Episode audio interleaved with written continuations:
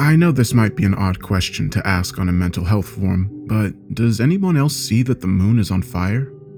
I'm not joking. I'll run through this for a second. I know I'm not the most reliable person, but I don't think I could imagine something like this. I remember the entire lead up to what happened. People were freaking out. It was the end of the world, by all anybody knew. What did they call it? An unidentified object at near luminous speed? That's what the media said over and over for like the day and a half we had until it hit. I guess that meant it was going really fast, fast enough to destroy all life on the planet anyway. That was the part nobody understood. They said something had to have created this object and aimed it at us. It was unlike anything natural they'd ever seen.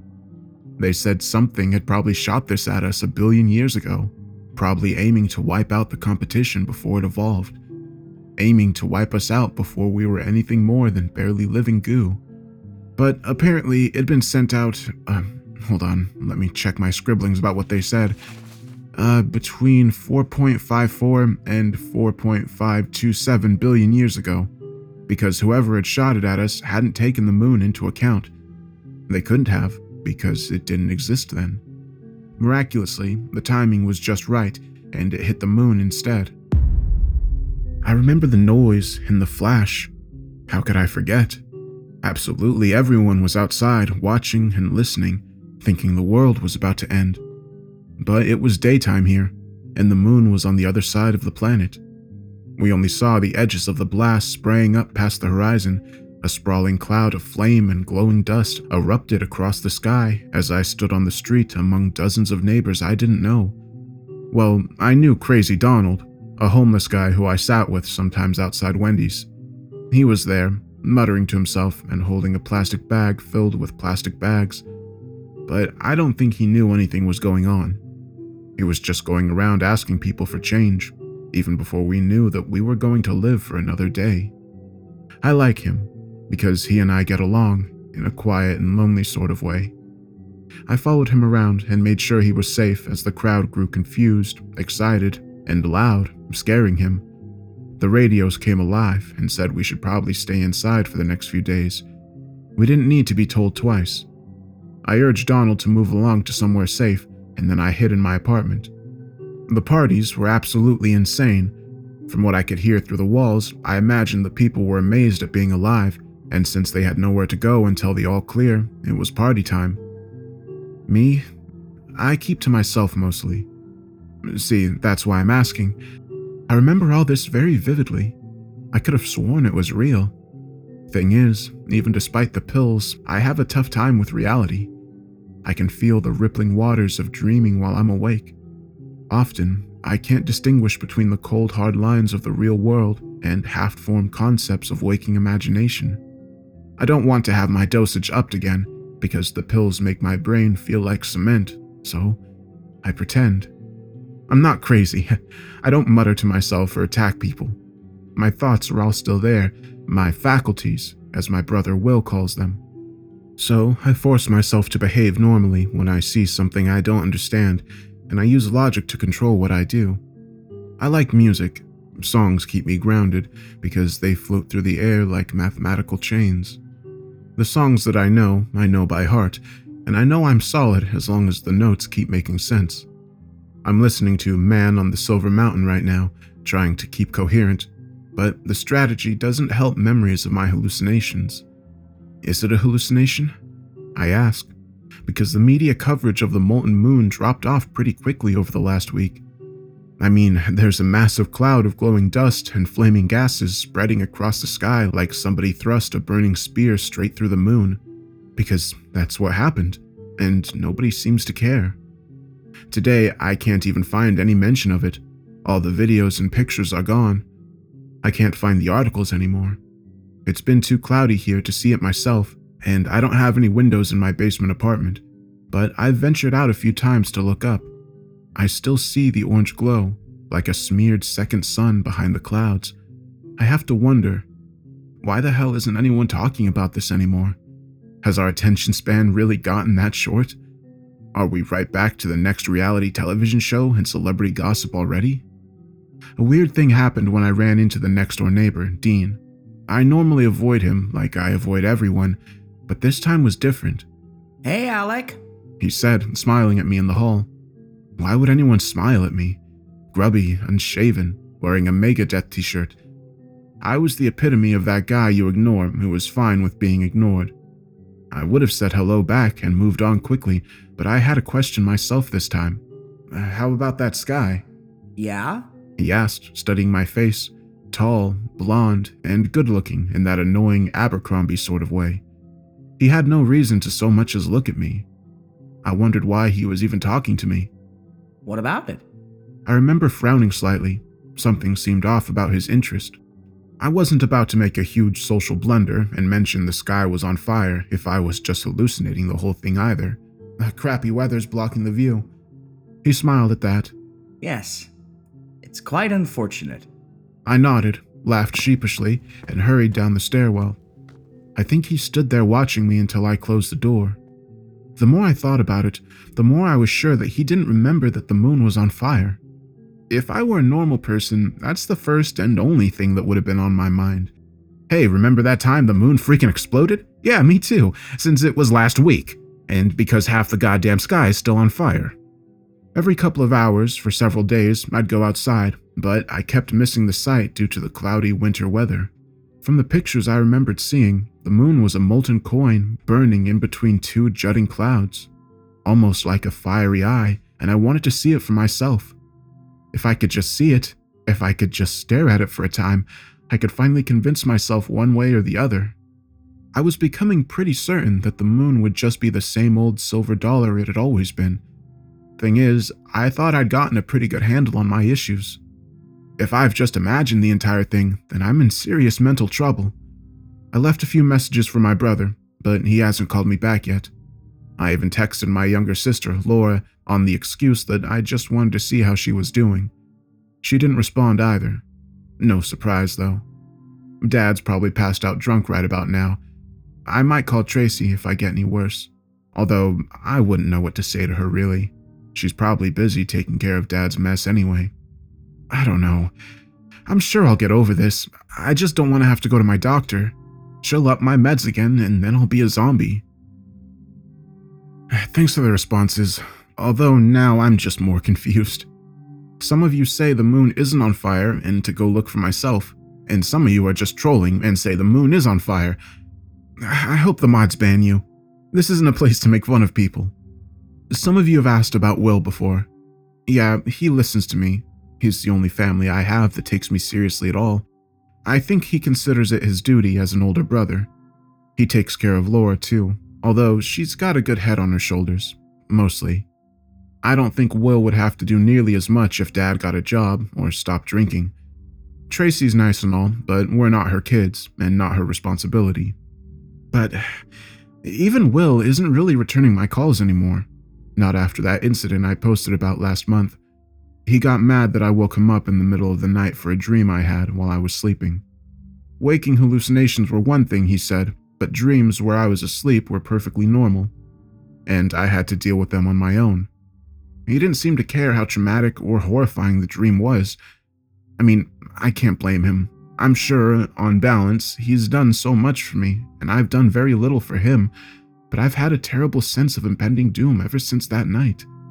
I think about the kinetic terror I felt, and I still can't shake it. The tough part for me is that my dreams seep into my real life, like right now, I feel like I'm being watched. I'm looking up, and there's a small mirror to the top right of my laptop. I can't look away, even as I type. Or am I looking away and just believing that I'm looking at the mirror? I keep looking deeper and deeper, seeing further into the apartment behind me, and a sense of tension pulls at me.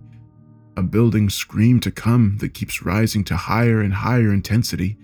I already see it. I already sense it but I'm not consciously aware of what it is. Not yet. A grenade goes off inside me, throwing terror and adrenaline in a thousand conflicting directions within the confines of my chest and limbs. He's there, standing there in the shadows, watching me with hatred and intent. He sees me. He sees that I see him, and he stalks forward, approaching me from behind. But he's not there. He can't possibly be there. Why would Dean be in my apartment? I have to sit still, breathe deep, and. Oh my god. I, I don't know what to do. I, I think I killed Dean, but I had to. I had to. I have to make sense of this. I have to figure this out, step by step. I wasn't listening to music, or I would have known that he was really there. Or was he? Is he? Is he really on my floor, bleeding from the head? So secure in the matrix of logic I usually keep myself in, I was certain he wasn't really there. I kept believing that, even as the fear surged up right behind me and he grabbed me around the neck. He was trying to drag me towards the door, that's all I could tell. He didn't say a word. I don't know how I got out of his grip, except by going limp and flopping down at a lucky moment. He then lunged at me. I scrambled away, pulled a lamp down, and threw it at his face. A couple of bits of shattered light bulb stuck out from his cheek, but he kept coming, furious. He tried to tackle me, but I slipped and fell out of the way, and he smashed sideways onto my table. I used this moment of disorientation to lift my printer and bring it down on his head. He fell and stopped moving. What did I do? What did I do? My condition, my pills would make me out to be a lunatic. Would they lock me up for this? It was in my own apartment, sure, but they'd just say I invited him inside. Wait, did I? Did I ask him to come look at something? Did I then attack him? If I'm hallucinating things again, how can I know what's real? I've always hated him, hated his niceness. I always thought there was a smug arrogance behind it, even if he never showed it. I couldn't call the police, could I? But I did. I had to. This wasn't some movie. I couldn't hide the body or any such nonsense. Besides, that would just look worse. So I called. The first thing the cop on the other end asked me was my location. He was very insistent on knowing where I was, even before I'd mentioned what I'd done. Something about his energy spooked me, and I hung up before giving any identifying information. God damn it, Will, where are you? He's moving. Uh, Dean's moving. Thanks for all the replies. Yes, Dean was alive, just unconscious. He woke up, staggered to his feet, and mumbled an apology. It was the weirdest thing ever. No, he didn't explain what the hell he'd been doing. He just seemed confused more than anything. He did say, That was really stupid of me. I'm sorry. About 20 minutes after he stumbled out through the wall, I thought I heard somebody berating him in his apartment. Now I'm more confused than ever. I don't understand what he was trying to do. It's satisfying, though, hearing someone shout at him for being an asshole and an idiot. Yeah, I know, right? If I didn't have my own issues, I'd call the police on him myself for breaking and entering. Sometimes mental problems make you feel like an outcast. You don't get to call the police. You don't get to ask for help. If there's a problem, you're the one in trouble. It's one of the reasons I don't leave my apartment much. Do you ever feel like that? I just had the oddest experience. A girl came by, Dean's girlfriend, and asked if I wanted to take a walk. She wanted to apologize and explain what happened, so that I wouldn't press charges. I guess she had no idea I was terrified of interacting with the cops. She was like Dean thin, blonde, perky like a fashion magazine model. I hated her immediately, even though she sort of reminded me of my sister. Fine, I said, and locked my apartment door. The first thing that hit me, aside from the cold night air, was the blazing orange casting everything in eerie burnt colors. The weather had cleared up. Immediately, I could sense the molten moon and blazing veil above, but I avoided looking at it. It wasn't real, and I wasn't going to give in to my waking nightmares. Nice night out, isn't it? She said, oblivious to the burning sky. She walked beside me as we circled the neighborhood. Look, I'll be honest with you. Dean's kind of a controlling asshole. He's never been violent before, but I think he got the idea that something's going on between you and me. What? I laughed, the last note rising awkwardly high. I don't think we've ever spoken. No, we haven't. But I saw you in the hall last week and mentioned that I used to date dirty grunge types. You know, metal. I suddenly felt very warm, and I'm sure my face was red to someone who saw silver moonlight instead of orange. You did? Yep. He's not really my type. Crazy, right? since we both look like we belong in an old Navy ad. Eh, You said it, not me. Did I actually just make a joke? I don't think I've ever gotten this many seconds into a conversation with a pretty girl. And she actually laughed out loud. I know, I know. When I dress and act like this, I know what I'm doing. Call it an experiment. If we're being honest, I had to get away from the drugs. I love me some Megadeth and Dio, but the scene. Wait, what? I asked, surprised. Those are my two favorite bands right now. She blinked. Really? I didn't think anyone our age liked the classic stuff still. I opened my jacket and showed her my t shirt. No friggin' way. She said with a smile. Well, it's nice to meet you. She held out her hand. "Uh, Alec, I said, shaking her hand and marveling at my own ability to actually hold a human conversation.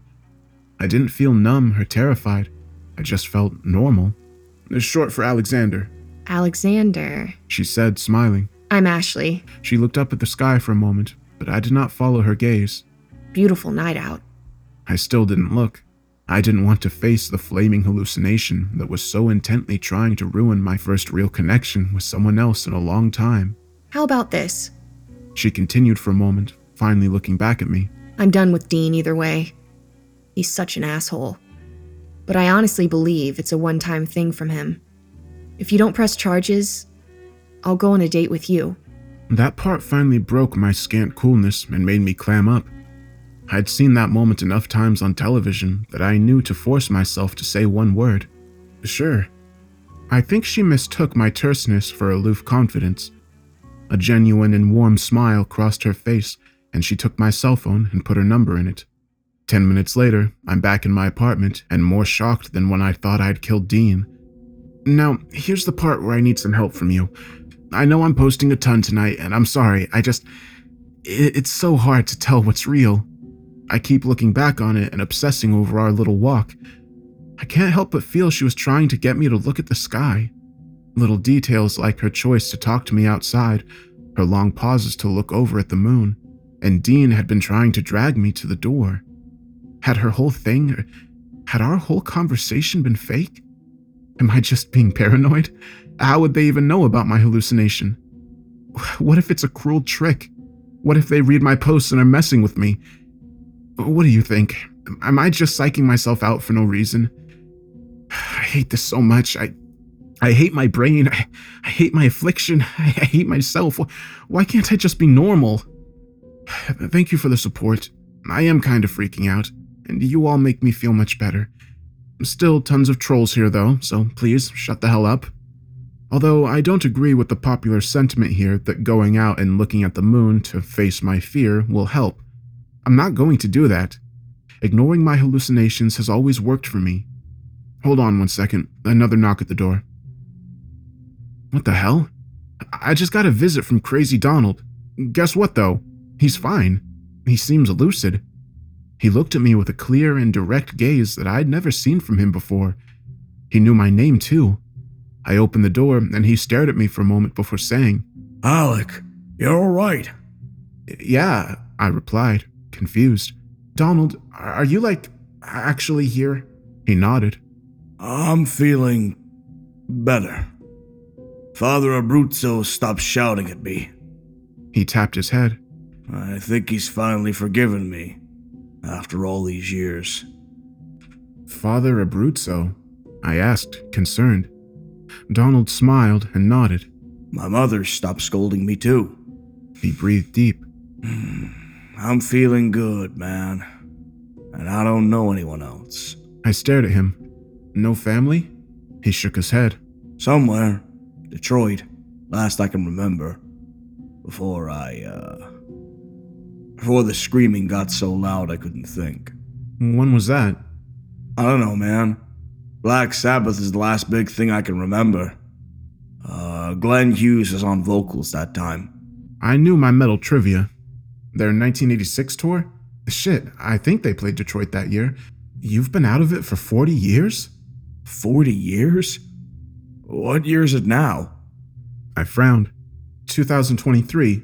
It's October 2023. Damn. He replied, gruff and sad. Can I look in a mirror? Sure. I told him. He's in the bathroom crying right now. I know how to handle this less than I knew how to handle talking to Ashley. I've always sort of gotten along with Crazy Donald. Well, just Donald now, I suppose. But I never suspected that he was aware of me through the fog of his mania. I can't just kick him out either. Do I have to let him live here? The thought of someone in my space, even if it's just for a bit, makes me nervous. This has been one hell of a night. I don't think I can take much more emotional stress. I'm already fragile in the best of circumstances, but tonight has been a trip. What do you suggest? How should I handle this? I didn't say anything to him. I didn't even mention it to him. I'm terrified beyond all logic right now. I stood outside the door and tried to calm him down, the same way you all suggested. And you know what he said as he cried? It's that damn burning moon. I'd rather go back to the screaming than find out I've lost so much in my life. I didn't say anything to him. I never told him about the molten moon. He said it, unprompted, and I nearly had a panic attack. It wasn't just my imagination, or we'd had the same hallucination. Donald, I remember saying very weakly, Do you remember having bad dreams recently? He immediately quieted. I always have bad dreams. My whole life has been a bad dream. I'm serious, Donald. In the last month, have you had any particularly horrible nightmares? He breathed for a time, in between pathetic sobs, and I heard him move a little on the bathroom floor. Yeah.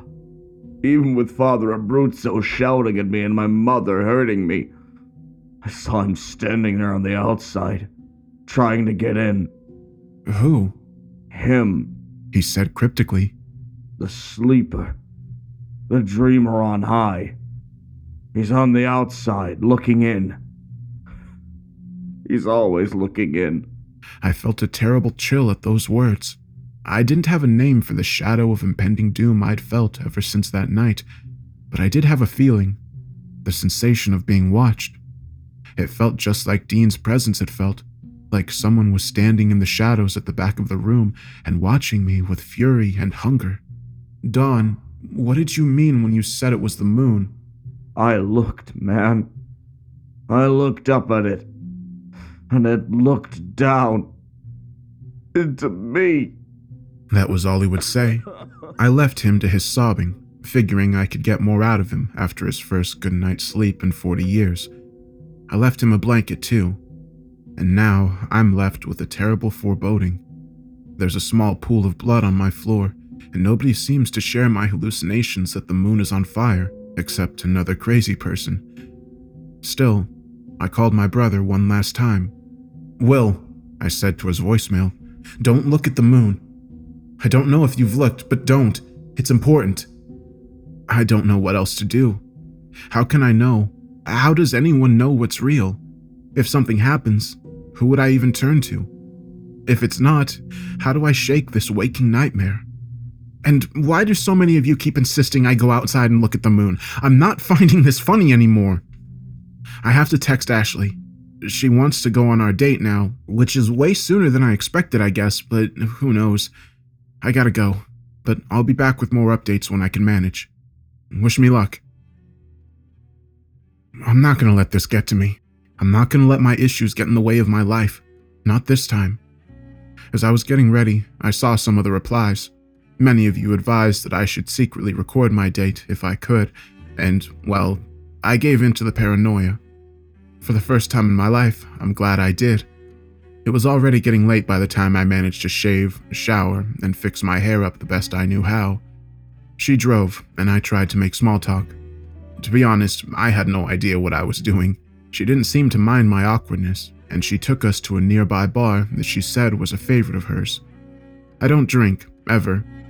My doctor had mentioned that alcohol might interfere with my antipsychotic medications, and I've been fearful ever since. Still, I was determined to not let my issues run my life. I ordered a beer and pretended that it was something I did all the time.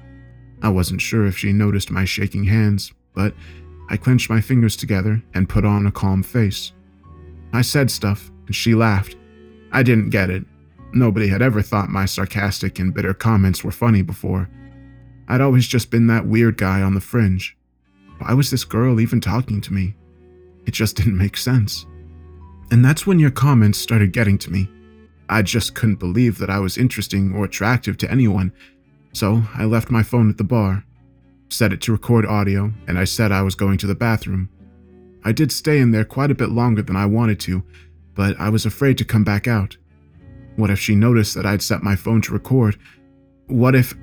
I shook my head, messed with my hair a little in the mirror, and then finally went back out. Everything seemed normal. She sat at the bar checking her phone. I used that opportunity to pick up my phone and pretend to do the same. Oh, a voicemail. One second. I walked away and listened to the recording. I heard myself making a small excuse and walking away. A moment later, I heard her ask someone, How are you liking the weather? a voice I recognized as the bartenders followed. It's fine. Their reactions were odd. It sounded as if there was some sort of hidden meaning to the exchange, but that the two were unsure of one another. I looked over and noticed the bartender watching me. I hurriedly glanced away. The recording wasn't much, but something about it felt off. I couldn't shake the feeling that something was very wrong. But I was on a date, and I was still determined to not let my paranoia get the best of me. Even as I began to put my phone down, the last of the recording captured one more uttered sentence. He's never going to look. Damn it. Had I really just heard that? Was my mind playing tricks on me again? Feeling heady, I lowered the phone. Everything all right? She asked. Yeah, I just forgot about something I have to get back to a friend. I lied. I put on a happy face and pretended like I hadn't heard anything. And had I? Really? I could feel ripples in my awareness, as if I was half dreaming, but I knew that I was awake. It was a familiar and typically disconcerting sensation, and I hated that it was happening now of all times. Saying that I needed some air for a second, I stepped outside. Thankfully, nobody was out front smoking at the moment. I clutched my head and tried to breathe in some sense. The sidewalk beneath my feet seemed cast in burnt orange. God, why did I have to be like this? Why did I have to suspect everything? Why did I have to see and hear things that weren't there? Feeling a rather strong bout of paranoia, an idea occurred to me. Going back inside, I sat down and put on a neutral face. I just looked at the moon. It's gorgeous tonight. She hesitated in the middle of a sip of her drink and lowered it slowly. She watched me intently, her eyes and expression carefully balanced. Is it now? I had the distinct impression that she wasn't sure whether to believe me. Why would that matter if I was just talking about the moon? What's it like? She asked. I imagined I heard a subtext of interrogation beneath her nonchalant question. I hadn't thought the idea through this far, but what if everything was fine? I'd sound like a weird asshole if I said what I really knew was up there. A full, very bright silver. She locked gazes with me for a very long moment, but I had years of practice faking that I was fine. At long last, she sighed. I thought you'd never look. A blast of panic tore through me, but my practiced fake calm kept me in place. I wanted to scream, What did you just say? Instead, I nodded, gave a weak laugh, and picked up my drink. So, what now? I guess we wait. She replied, leaning against the bar. It's tough, you know? Can't be certain about anyone these days. I nodded again and took a long gulp of beer, trying to understand what was happening. I couldn't be hallucinating this entire conversation, could I? And I couldn't ask questions without exposing the fact that I was. what? That I was myself? Or that I hadn't actually looked at the moon? The bartender came over and slid me another drink as I nervously finished mine. I went to offer him some cash, but he shook his head. I couldn't help it over here. I wasn't sure, but I suspected. Now I know. First one's on me. Welcome to the club. Here's one for the lady, too. Ashley smiled at him. Thanks. I took a moment to text my brother my location and a message. Please help. I feel like I'm losing my mind. I don't know what's going on. There are people here acting strangely. I don't know if they're messing with me or what, Don't you know it's rude to text during a date? Ashley said, and I sheepishly dropped the phone. I could do nothing but act normal. Past the initial weirdness, nothing else strange seemed to be happening. Waffling back and forth between terror and self doubt, I did my best to keep up our prior level of conversation. after an hour or two of drinking and hanging out, I started to doubt I'd ever seen or heard anything strange. In fact, I was glad I'd ignored the few odd sentences I thought I'd heard from Ashley and the bartender. Alcohol did indeed make me feel weird. Was it interfering with my medication? Or did alcohol just naturally make people red faced, loud, and stupid? I knew I was starting to behave oddly, and I was actively trying to reel myself in. Still, she noticed. Okay, time to get you home. You don't drink much, do you? I shook my head. Good. I'm glad. Dean's an asshole when he drinks. She helped me up and led us outside. This time, three guys and a girl stood outside smoking. We crossed the street, heading to the car, and she looked up as we got to the opposite corner. She sighed and smiled. Isn't he beautiful? I froze. Did she mean the moon? There was no helping it. It only took a moment. She knew I was purposely avoiding looking. She backed away a step. You lied! She looked across the street at the smokers, and I guessed she was judging whether she could trust them. She half shouted something, but then changed her mind mid sentence. If there were other people in the know with whatever she was doing, was it possible that she didn't know who they were? She couldn't scream for help in that regard, so instead, she shouted something much worse. Help! This creep is attacking me! What? I screamed back. It was my worst nightmare to have my awkward interactions misinterpreted as threatening. But wait, that wasn't what was happening here. No, no, I'm not! Immediately, the three guys across the street frowned, assessed her fear, then charged in my direction. I ran, but they were faster than me, and one took me down from behind with a wide gripping arm. I hit the sidewalk roughly, barely keeping my face from slamming into concrete, and they rolled me over. I remember holding up my arms, feebly trying to keep punches from landing somewhere critical, but one did manage to leave a horrible pain in my eye socket. I was certain I'd have a black eye if they didn't just kill me. But someone tore them off, shouting at them at the top of his lungs, pushing and shoving them away. He kneeled next to me and helped me sit up. I'm not proud of it, but I did cry. There was blood and bruising all over me, and my date had turned horrible in all the ways I feared most. What if I'd really attacked her? I couldn't believe anything, not with the alcohol messing with my head. Alec Christ! came the savior voice from above. What the hell's going on? Will?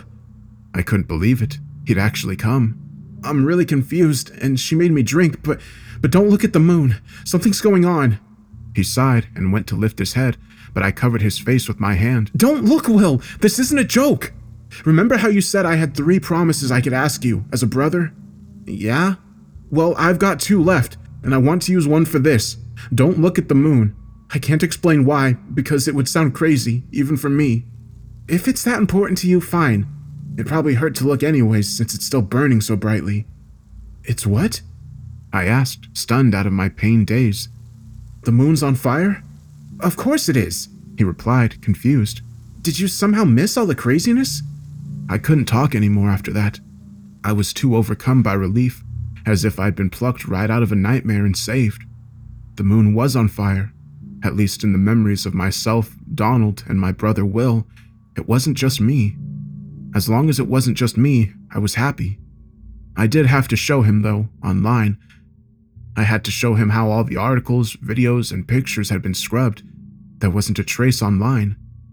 He'd met Crazy Donald once before, and it shocked him to see the old man lucid and calm. Well, mostly lucid and calm. He still sat in the corner, stunned by the loss of 40 years of his life. And now I'm trying to figure out what to do next. My date went horribly wrong, but I'm not convinced that something isn't really going on. I don't know. What about you all? Is anyone acting strangely around you? Sorry for the delay in posting again, but I gather a bunch of you are feeling the same way. These people don't seem to know each other, but they're starting to talk and figure out who's who. I keep feeling like I'm being stared at in the grocery store, which is weird because normally I feel invisible. Will is staying for the time being. He's concerned for a lot of reasons, but mainly I think he wants to make sure I'm okay. Donald is sleeping on our couch, and we have been keeping mostly to ourselves for the past few days.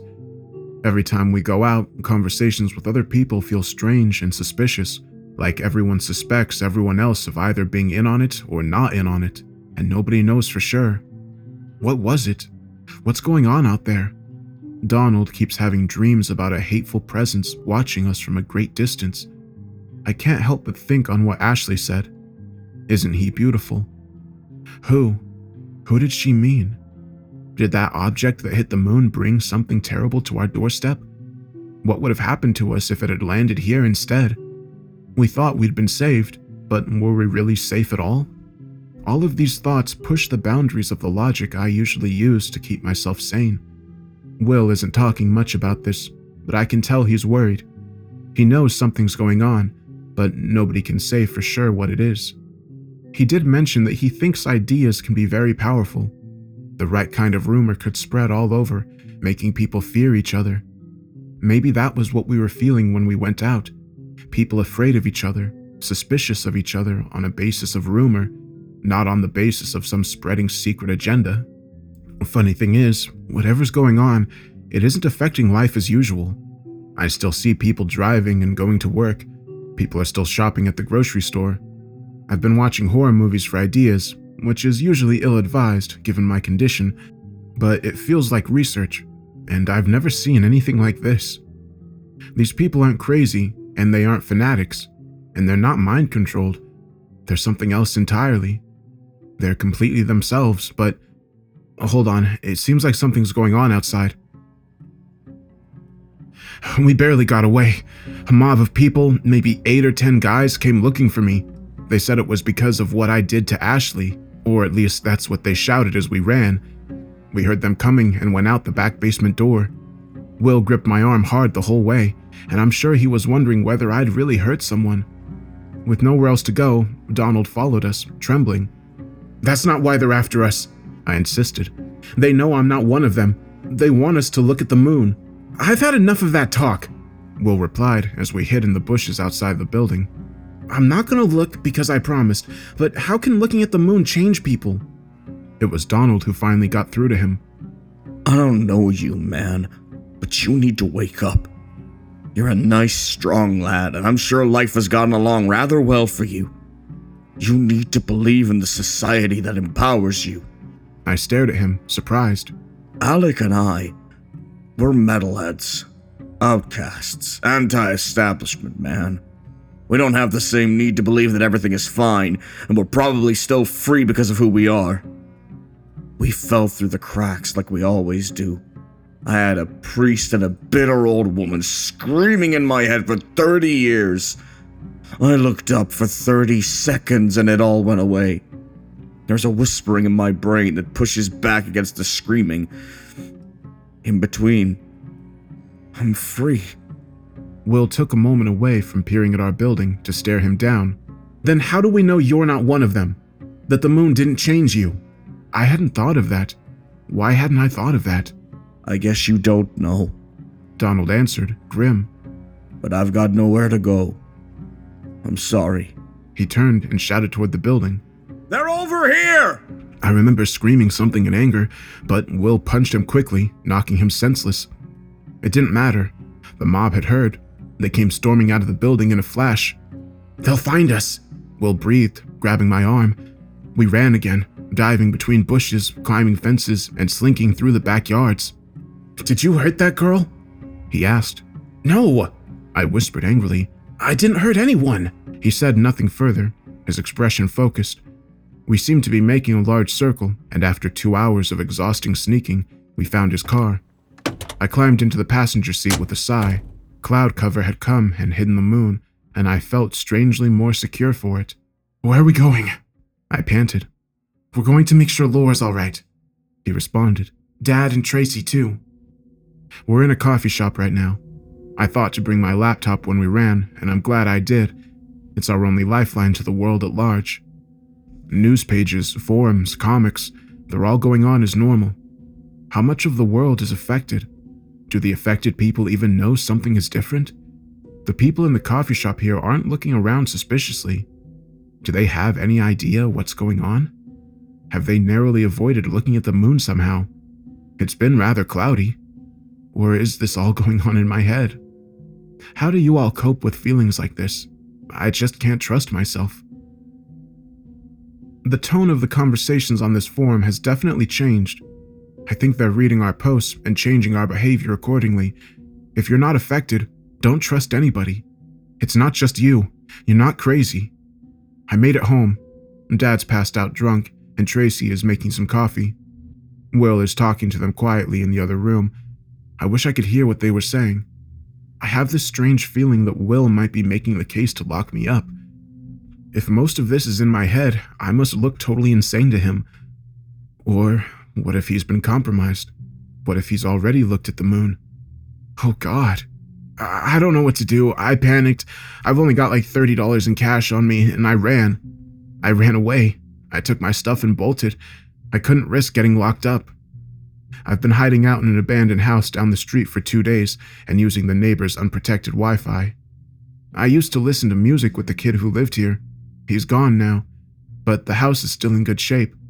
I don't think anybody will be looking for me indoors. This'll work. It has to work. I'll figure out how to live. Other people were using this house as a hideout. I'm cramped in a basement closet, and I've been here for hours. They're weird, cultish in a way. They're all dressed in plain brown clothes that look like someone's piss poor attempt to be inconspicuous, to the point that it's blatantly obvious they're not normal. They talk funny too, but they seem just as wary of what's going on. I saw them peering out windows and hiding when a car drove by. Crap, those people found me somehow, like they knew where I was hiding, but that was two weeks ago. They keep to themselves, and I still find them very strange, but they're trying to figure out what's going on too. I'm still not sure this isn't just all in my head. I've been trying to get a read on these people. They seem like foreigners, but they speak perfect English. If they're a cult, I can't figure out what they're called. They seem to be worried about another half of their group that got changed by the moon. I'm almost out of pills. I'm nervous and I feel surreal all the time. I have a strong feeling I'm hallucinating these people entirely. I sneak out and get food at night. At first, I used cash, but I didn't like the suspicious looks I got from people at the store. How much of the world is affected now? It seems like society is going on just fine without me. Am I the crazy Donald on the fringes? Am I standing around muttering to myself on a corner somewhere? Maybe not, but I'm still living in a basement and hallucinating a bunch of brown clothed strangers. It's getting cold too, now that it's November. I notice people replying less and less on here. I've got to steal food. God, they found me. A dozen men and women, and my dad, Tracy, and Laura found me. They stood outside the house and shouted for me to come out. Come on outside, son, my dad yelled, his face a little red from drinking. I peered out the window. Behind me, the brown clothed people prepared to fight with makeshift weapons. I thought it hilarious that my hallucinations were preparing like they could do anything. Look! Tracy yelled. We know you're scared because of what you did to that poor girl. Don't worry, we convinced her not to press charges. Come on out and everything will be fine. What were they waiting for? Why didn't they just storm the house? They had more than enough people, and the molted moon cast everything outside in lurid orange, making me terrified of even touching the light streaming in the window. Outside, they muttered amongst themselves. Then Dad yelled again Alec, we're really worried about you. You need to come out of your own free will. It'll show us you're not violent. Don't do it, a voice said beside me. I turned and looked. Will? Yeah, we're not going out for anything. They can rot in hell. I stared. When did you get here? What? He asked, frowning. I've been here the whole time, hiding out with you. We're not gonna get caught and turned into one of them. Was I losing my mind? Or had he just snuck in the back and said all this to confuse me? How could I have forgotten that he was here the whole time? I wish I had time to go back and read what I'd written down. Had I mentioned Will at all recently? Ah, the hell with it! My dad yelled. We don't have time for the cat and mouse game anymore. We need to be ready for his coming. Come outside right now. No! I shouted back. He lifted a gun, not at me, but at Tracy. Alec will come out, or you're gonna have to start paying the price for resisting. Don't do it, Will told me gruffly. I'm gonna count to three, boy. One, two, three. I didn't move. The gunshot rang out with a surprising auditory punch and I felt my awareness go numb. Had he really just. Tracy fell to the ground, bleeding from the side of her head. He lifted the gun and pointed it at Laura. Do you understand? I'm gonna count to three. I stared, horrified. Beside me, Will was crying. Behind me, the strange brown clothed people had used the opportunity to slip out the back door and escape, if they existed at all. Will stood. No! I insisted, trying to hold him, but he tore free and moved for the front door. Don't do it! He yelled, going out with his hands up. Don't kill her! My dad smiled. That's one. Alec, come out now! Will faced the house, his expression resigned. Come on, Alec. We don't have a choice. He was right, in a way. I had no money, no allies, and no idea what was really going on. Hesitantly, I stepped outside. Will grinned, and the dozen men and women snatched me, but he didn't look at the moon. He didn't look. He didn't need to. He'd already been changed. I'd been tricked. I'd been tricked because I was easy and vulnerable. They held me and forced me to stare up, and some even held my eyelids. As I watched, the blazing cloud of fire around the molten moon seemed to condense, swirl, and disappear into me, leaving behind a silver crescent. They let me go after 30 seconds because they didn't need to hold me anymore. I was myself still, but no longer. It was like having access to another room in my mind. In one room, I was me. In the other, I was also me, but a me that eagerly awaited the coming of the dreamer on high. I hated the fact that some people did not believe in him, and I wanted to seek them out and make them see. They had to see his glory. They all had to see his glory. But a temple of self remained within. They didn't know. The slightest resistance kept the believer in me from mentioning that I was out of pills. I was utterly his for a week or two, but somewhere around the 1st or 2nd of December, the lack of pills began setting in. I write this to you now, friends, because we are all in this form for a reason. We've all got our issues, and those people can free us. I write to you now, completely free, and they don't know. They don't know that I'm myself once more. There's talk of his coming in one more cycle of the moon, which I think means something big is happening in the next month. December 2023 is not going to be a good month for humanity, but I'm doing my best to get close to whatever is going to happen, and I'm going to make sure it crashes and burns. If you're out there and you're still hearing any of this, you have to do the same. Don't let them know that you know. They started out of deception when they were few, but they are not afraid to be violent now. If anything else is left, lay low and wait for the right moment. I'll write again when I can. I never knew how hard it would be to set up a resistance movement. You can't trust anyone at all. I wished I'd had more time to watch spy movies. We had to come up with tactics on our own, especially because we didn't have the same test that the Changed had. Eight is four. They could force someone to look up at the moon and then assume that the person had become theirs. They didn't know that they could be wrong and that those of us with mental issues were instead made whole by the conflicting energies in our skulls, but rumors were beginning to circulate to that effect. And for us, even if a person was free and sound of mind, that didn't mean they wouldn't defect out of self interest like Donald had. I'd resented him at first, but he'd taught me a valuable lesson. I've never met my co conspirators. We can't meet. I can't be sure they're on my side, and they can't be sure I'm on theirs. I don't even know how many of us there are. All I know is that we've been passing messages through ridiculously elaborate methods, or anonymously online, and I'm getting some sense of what's happening in the world at large. That's the weird part. Life is going on as normal. Farmers are farming, cab drivers are driving, office employees are lounging around, talking, and taking smoke breaks every hour.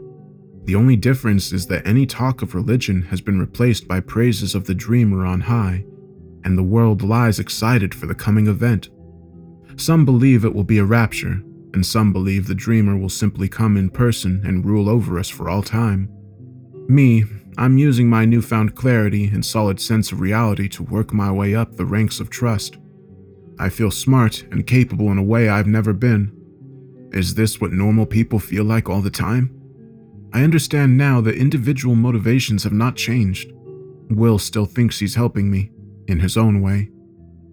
He thought tricking me out of the house and forcing me to accept him was saving me from a life of a homeless and mentally deficient outcast. He wasn't wrong, I suppose. He continued to pursue relationships with higher ups, and he continues to try to get us deeper in and trusted more. We're going to be his prime disciples, Will says often, excited and determined. Brother, I always said I'd take care of you. You and Laura and Dad, too. We're gonna be at the top of the food chain when the new order comes. We'll be taken care of. I would nod and smile, but secretly think, and tell that to our stepmom. Minutes are hours. It's funny that we all started out paranoid and suspicious of the changed, and now the changed are paranoid and suspicious of us. Or is it sad rather than funny? That the free human race is now the fringe. They had a funeral and buried Tracy in the cemetery and everything. Dad stayed sober for two whole days and cried publicly at the reception. you killed her, you psychopath, I remember thinking to myself. But he didn't feel guilty about it, since it had to be done. The doublethink the change in genders brings hypocrisy. You want what you want for your own life, but service to the dreamer on high takes precedent over all of your desires, no matter how strong. That's why I know that I can't trust anyone, not even my own family. They wouldn't hesitate to murder me, and passerbys would cheer the silencing of another heretic. That's the crazy thing. I remember people acting this way before. This isn't new to humanity. Suspected heretics are the new second class citizens, the new victims of the witch hunt. Different race, different ideology, different religion.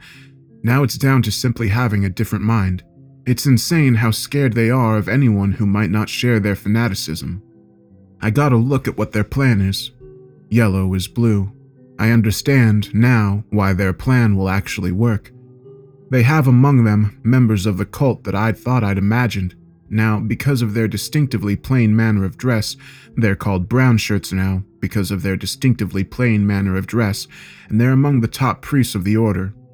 They've got abilities I can't explain. They can sense electromagnetic waves of all sorts, and they hate computers and robots of any kind. I don't know who they are, but I get the strange sense that they're not human. They look completely human, and they eat, breathe, and walk around, but the way they talk and move and peer at things is just wrong somehow, like somebody who never learned to be a person. Which is unfortunate because I need to get into contact with at least one of them if anyone out there knows a brown shirt that hasn't been changed, I need to meet them. Leave a note at location yellow in 8 minutes from the time of this post. The meeting went well. There are two free brown shirts still alive and present. From what they said, the rest of the free fled southeast over the mountains and to another universe, if you can believe that. They're so strange. I kind of accept it when they say it so calmly. I also accept it because of what I've seen since the changed building in the center of the city. Why Columbus, Ohio? This I wondered often. The answer turned out to be very simple. They're building the altar here because this is where the brown shirts were, and are. My hunch has been right. They said they've remained behind to try to save what members of their kind they could. They claimed to be from somewhere else, and that they were on an exodus to a place of safety, a place where they'd hoped old alliances were still in place. They would not elaborate. But they did say they would help. We have our first real allies now.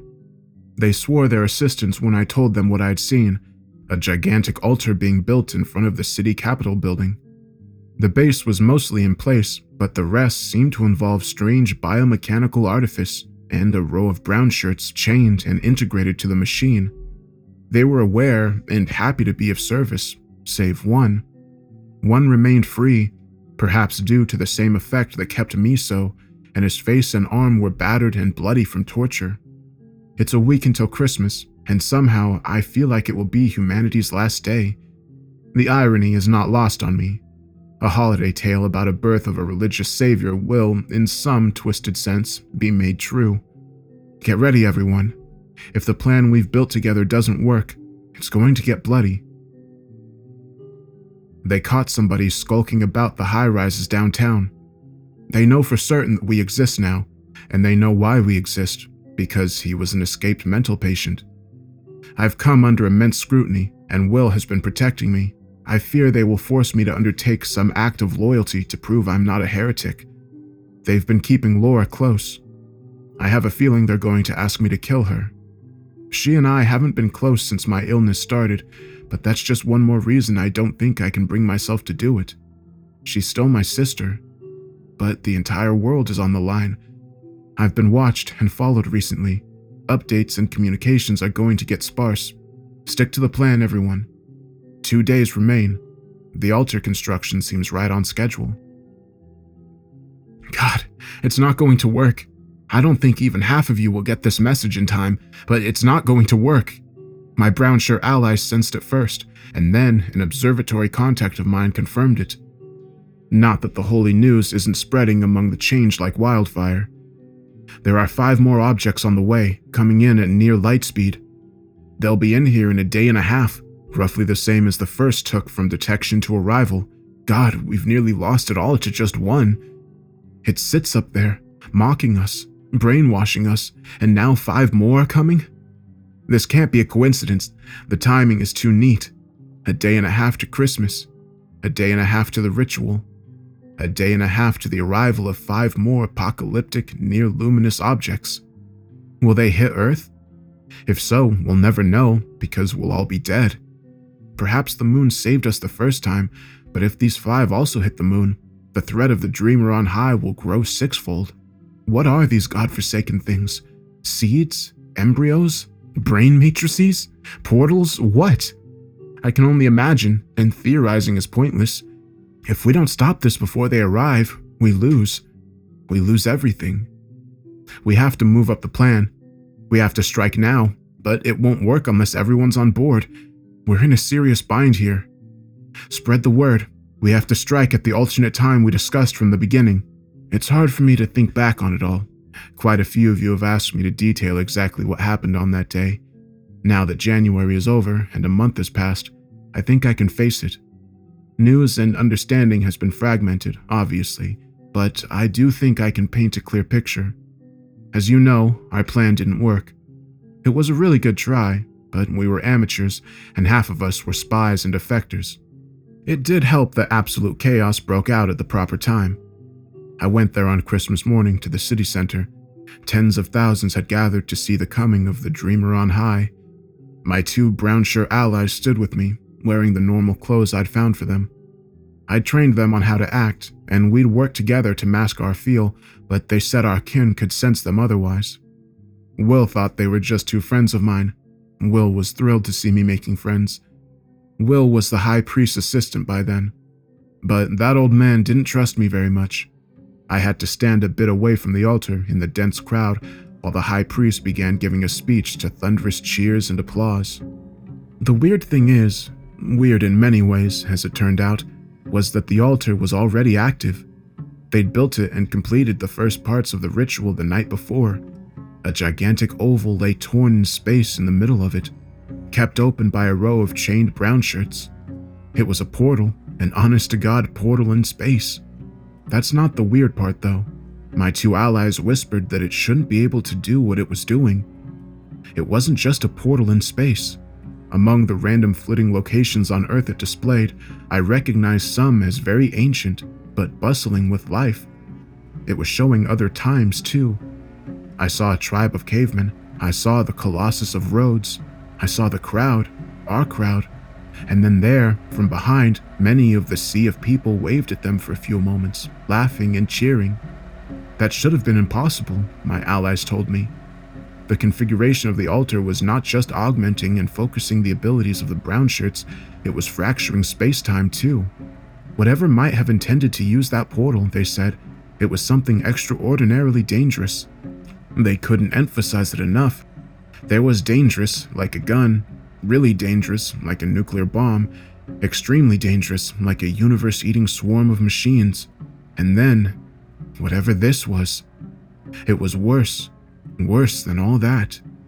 They couldn't even hazard a guess as to what it might be. But it didn't make sense to me. The dreamer on high was on the moon. That much had been true. The object that hit the moon had gone molten and remained molten, so massive as it was, casting lurid orange over my free senses and crowds and high rises around me. And then, the dreamer on high had begun his insidious work. He was already there. He didn't need a portal strong enough to fracture space-time. He was already here. He was just stuck on the moon. And now five more somethings were coming to reinforce his power. What was this portal for? I understood the gravity of our errors the moment I saw him.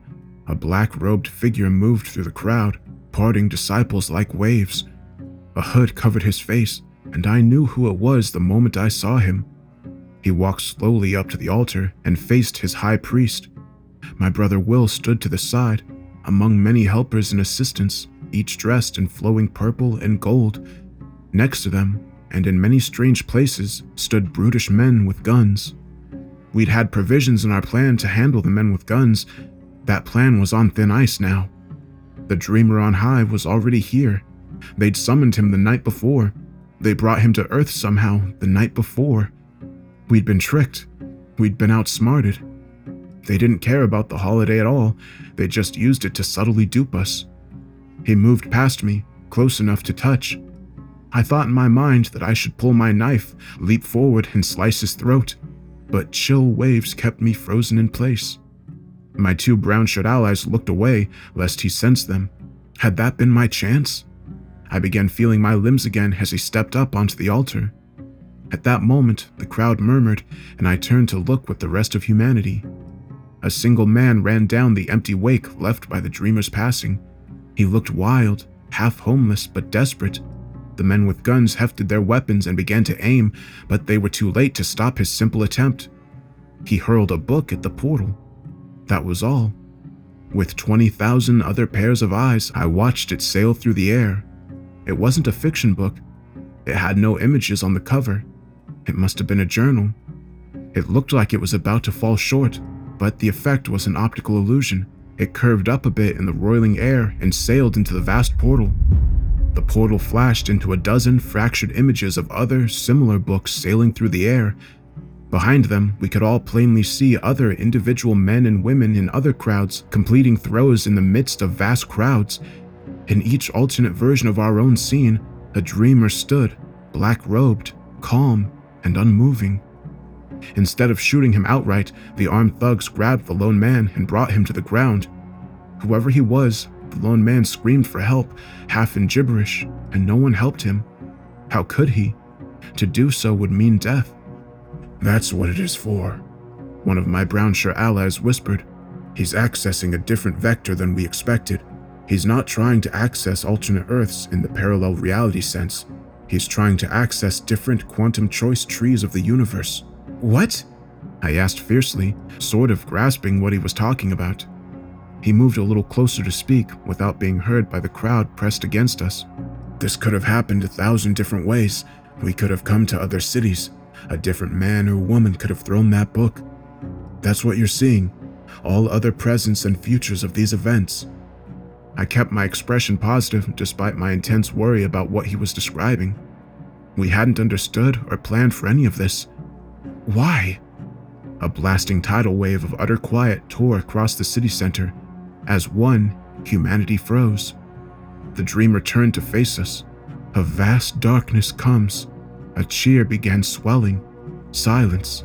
The chill voice, as if someone were whispering directly into our minds, brought absolute stillness. I can sense that not all of you love me. I can feel your minds. I can feel your hatred. I gulped and kept my thoughts positive. Each of my two allies clutched one of my arms and helped hide us from the probing energies I felt roving around the air. I speak to you now, non believers. A great darkness is coming. I have always been here, watching you from just outside the walls. Security is illusion. Safety is a self imposed tomb. I reeled under the icy cold of his words and my thoughts until something occurred to me. Why was he speaking to us at all? He would only address us in this manner if we were threats, if we actually stood a chance. The portal's destinations were starting to slow down, going from rapid randomness to slowing coherence. almost as if a spinning wheel was losing momentum as someone applied the brakes. I could see the chained brown shirts focusing, and a thug near one of the free brown shirts applied a shocking probe to him to force him to comply too. If the dreamer was addressing us at all, then we stood a chance. I lifted the flare gun I'd hidden under my shirt, wondering if it might be the last act I ever took. I pulled the trigger, and an orange flare shot up, burning the color of the molten sky.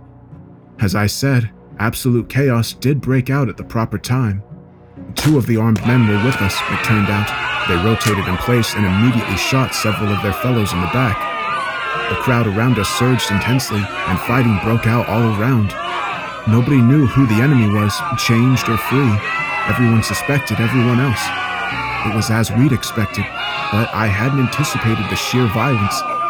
Blood sprayed through the air as friend murdered friend and family murdered family. A concerted push aimed for the altar plateau, our plan actually taking shape. A knot of men, women, and even teenagers that I'd seen before surrounded us, and we punched, sliced, and kicked our way to the staging area while five blue stars grew brighter in the sky, the approaching objects blue shifted by their sheer speed. The goal wasn't to get me to the portal, it was to get our allies close. Together, the two free brown shirts stared at the portal, and the space around it trembled from the interference. Somehow, though, it was me that the dreamer turned to face. Stop! The command was inviolable, and I froze as ordinary men and women massacred each other in a circle around the two of us. Order them to stop! I'd never felt pain like that, and I can still remember it vividly. The two rooms in my mind began cracking as if their foundation was shifting. I remember shaking and seeing my vision brim crimson as blood began welling out of my eyes. Behind the dreamer, Will pushed his way through the fighting and reached me. Stop hurting him! He shouted, and the black robed figure turned his attention on my brother instead. He freed me, and I stumbled forward through misty red, lurid orange, and growing blue to feebly try to tackle the dreamer on high. I fell right through him. The portal! I breathed, writhing on the flat mat. How can you use it if you're not here? It is not for me. It's for you. All of you. I am your savior. There is a chain of events in which the human race survives the coming darkness. There is one future in which you escape the crushing forces that approach. You will come to the land of plenty and be safe there, under me. The dreamer stood in place and looked up at the molten orange sphere hanging low above us. He lowered his hooded head as five streaks of vivid blue rapidly sliced across the sky. I turned my head as blinding white and orange exploded above. Even that wasn't enough as successive impacts followed, and the sea of people fighting one another fell in waves against the sheer brightness. The ground trembled beneath us, an incredible wind began pouring through the channels between the high rises. Many began running without prompting, and the rest organized an evacuation. I helped unchain the brown shirts, all now free as we ran. The dreamer was gone, the portal was gone, and as you all know, so was the moon. A ring of molten rock arcs through the sky now, lighting each day and each night until it cools. The remains of the dreamer on high are up there too, gobs of undefinable organic mass that many say look like brain matter. I believe it. Thing is, we never understood what we were facing. The dreamer hadn't come with that first object. It had always been here. It had, in all likelihood, formed the moon by its arrival. That's why we have, well, had, two moons, and why one has always been so different from the other. The other moon lurks still beyond the molten ring, glimmering with reflected orange.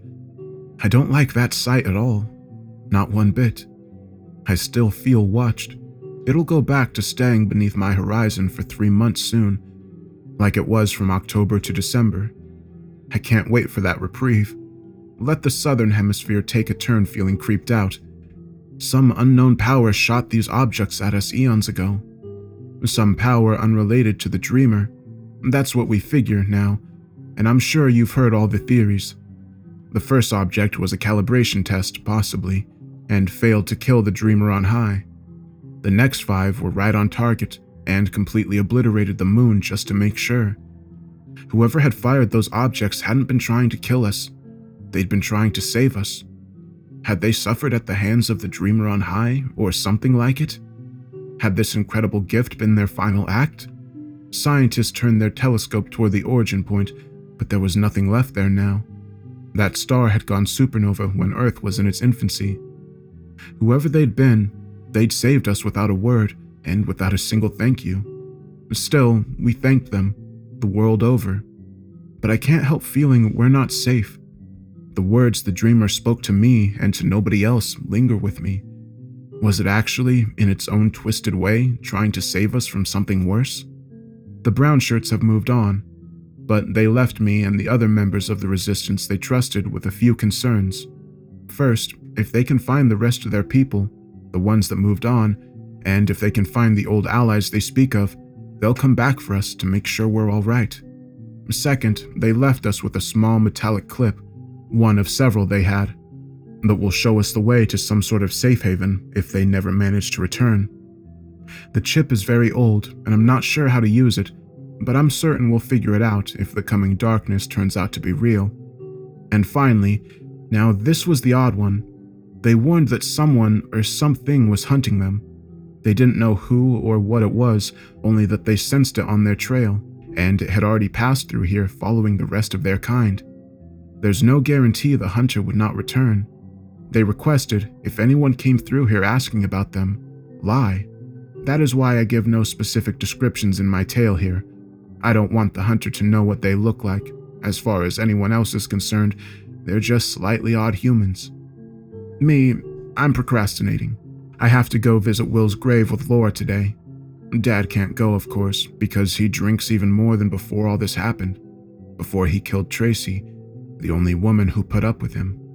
It's just me and my sister now, and I'm left in Will's place to take care of the tattered remains of our family. On the bright side, I don't need pills anymore. The dreamer permanently gave me wholeness of mind, even as it took my older brother away. He died there on that altar, taking the dreamer's attack in my place. He died there a hero, along with thousands of others who didn't survive Christmas Day. And the human race recovers from their shared hangover together, with me as a new member. I've got a strong handle on myself now, and a new confidence born of everything I went through. I'm even going on a second date with Ashley in a few days, and this time I think I won't screw it up. Silver linings, I suppose. Yeah, I'm finally a functioning member of the human race, alright. Only I'm not sure I like this club. I can't help but dwell on the statistics that came out last week. According to the surveys and studies done after the fact, only 18% of the population truly came under the Dreamer's control. 18%. That's how many people were 100% brainwashed. That's how many human beings have completely whole minds. It was like a grand social experiment, the lead scientist said on TV. Only 18%. The rest were partially controlled or totally free. The rest simply fell in line out of fear, self preservation, and paranoia. That's the thing. Like so many eras in human history, nobody knew who was who. Nobody knew who to trust. Lines of communication were controlled by key members of the changed, and neighbors were turned against one another in classic fashion. I can't shake the dark despair that such news leaves in me. The dreamer had no power except what we gave it. The end.